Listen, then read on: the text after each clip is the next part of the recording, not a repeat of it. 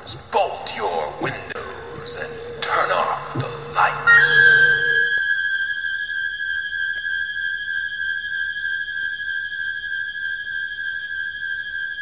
Welcome to Michael Myers Minute, where we delve into the 1978 horror classic Halloween one minute at a time.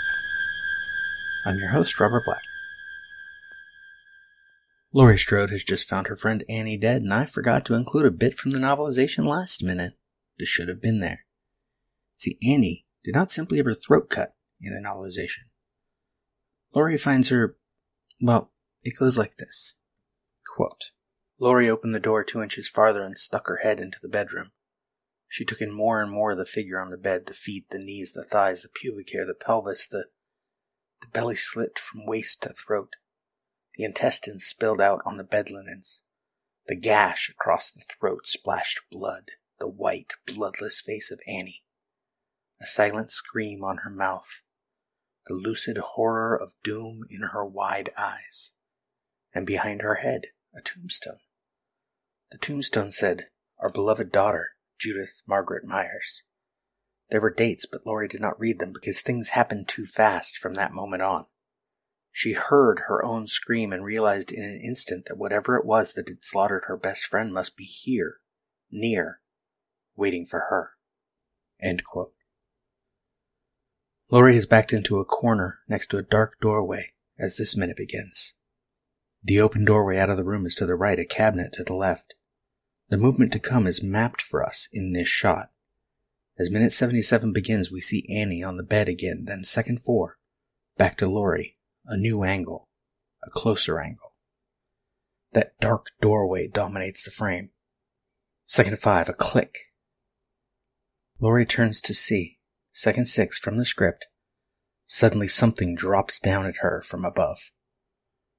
Laurie jumps back to the door. Laurie's POV, Bob, strung up to the light fixture on the ceiling. Dangling there in the middle of the room is Bob, eyes open and staring. That isn't quite how it goes in the film, of course. It is Bob, swinging down from something. His eyes are open. His mouth is closed. In the novelization, not so much. Quote, it was then that she caught sight of Bob suspended by the throat from a rope tied around a ceiling fixture. His tongue, purple and bloated, dangled idiotically from swollen lips, and bloody gore spilled from a fist-sized hole in his abdomen. End.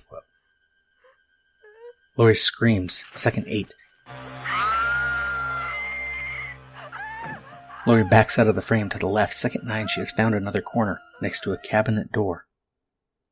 Seconds 11 to 13, Bob swings. Second 14, the music calms a little. Laurie's screaming turns to whimpering.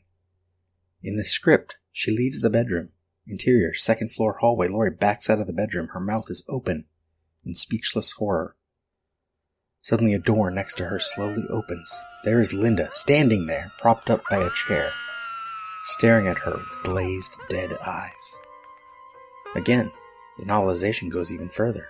Quote, Laurie's legs seemed to melt beneath her, and her will to flee flowed out of them as if released by a spigot. The time it took her to turn seemed like a week, but as she did pivot, a closet on her right opened, revealing Linda, propped up in a chair, nude.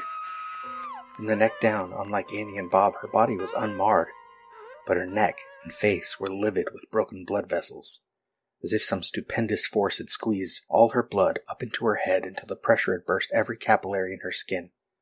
Her red eyes all but bulged out of her head on their stalks, and her tongue slavered over her lower lip like a mongoloid's. Second 17, Laurie runs out of the frame to the right. She takes a while to get out of the room, so let's cut to an IMDb goof.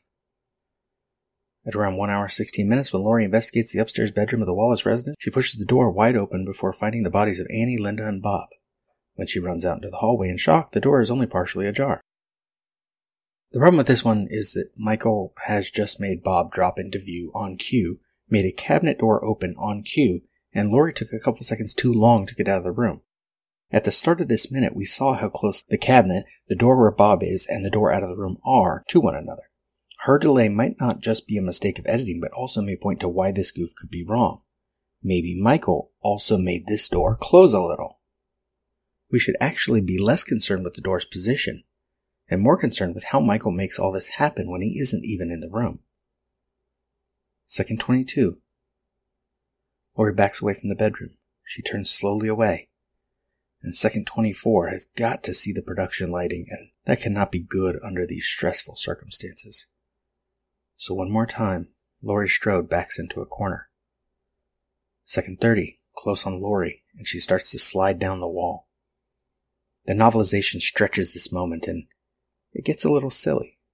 Quote, if Laurie was screaming now, the pounding fear in her brain made it impossible for her to hear it.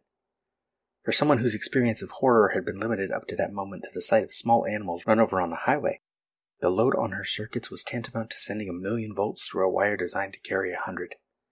What prevented her from passing out at that instant she did not know, but a voice inside her brain demanded that she take measures to survive. And she concentrated on it despite every instinct to submit to blind panic. At the same moment that she came to this conclusion, she saw a shadow, dark and dreadful, looming up in the flicker of the jack o' lantern. She knew it was the man who'd been dogging her steps that day, and she knew that he expected her to drop backward so that he could catch her off balance. So she did something illogical, and it saved her life. She ducked. She dropped to her haunches as he lunged for her. His hand swiped at her neck as he tripped over her shoulder, grabbing and tearing the arm of her blouse. But he got no more of her than that. But now she had a bigger problem, for he'd sprawled on the landing. Blocking her way down the stairs, he grunted and rose to his feet slowly, almost casually.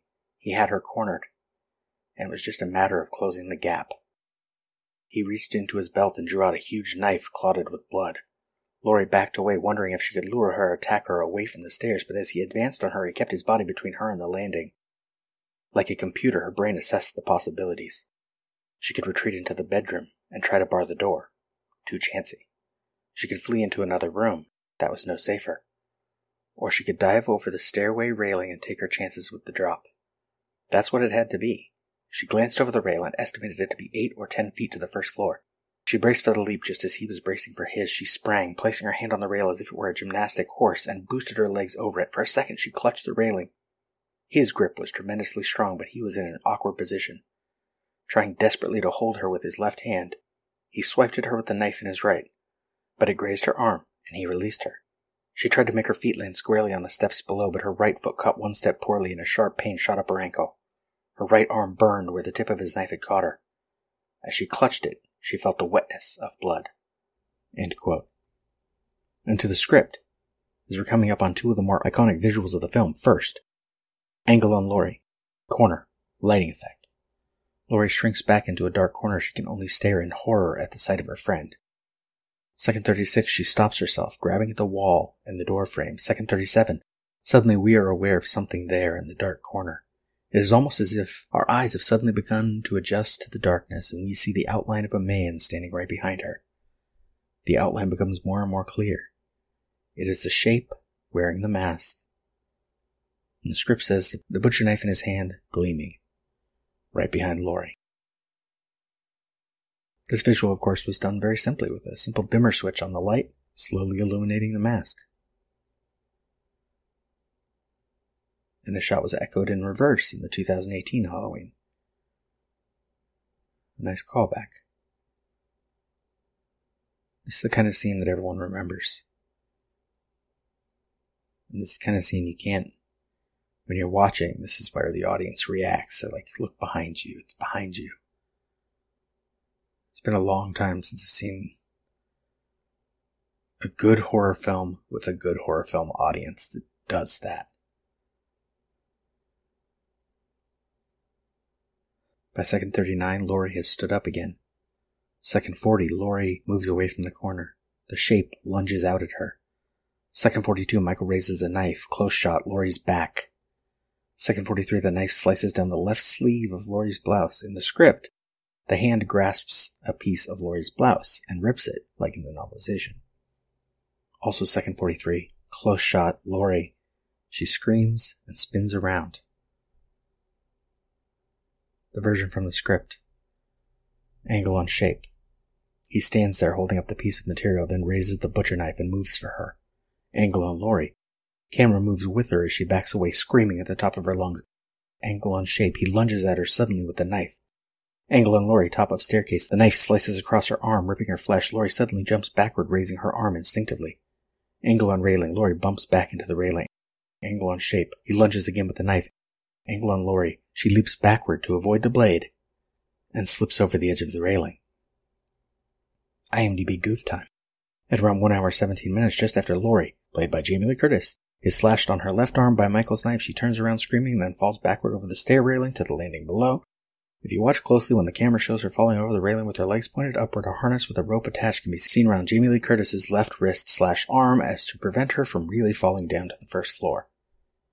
In the 21st anniversary commentary track, Jamie Lee Curtis specifically describes how Krishna Rao, second assistant cameraman, and a key grip in the end credits, that's Dylan Shepard, were there to keep her from actually falling. She doesn't explain how that worked, just that they were there. Second 45, Laurie falls over the railing and there is indeed some sort of line or strap attached on the opposite side of her, visible briefly on the other side of her left leg as it rises in the air. Second 46, Laurie's POV. Camera plunges down from the second floor and slams into the floor.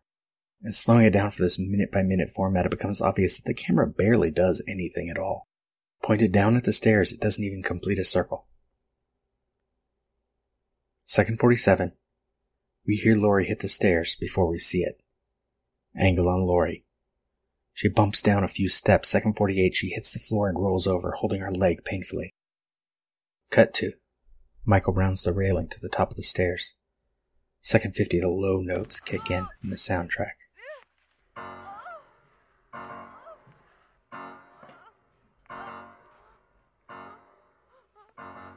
Second 53, Laurie looks up from the bottom of the stairs. Second 54. POV Staircase. One of the most famous shots in horror film history. The shape moves to the top of the staircase and starts down toward her. Second 56. Angle on Laurie. She pulls herself up off the floor and hobbles into the living room. She doesn't quite make it to the front door as this minute ends. That is all for minute 77. Michael Myers Minute is a production of Lemming Drops Studio. You can find more content at lemmingdrops.com. You can stalk me on Twitter and Facebook at Myers Minute or Instagram Michael Myers Minute. Or join our Facebook listeners group, 45 Lampkin Lane. Don't forget to subscribe and leave us a nice review if you like what you hear. Until next time.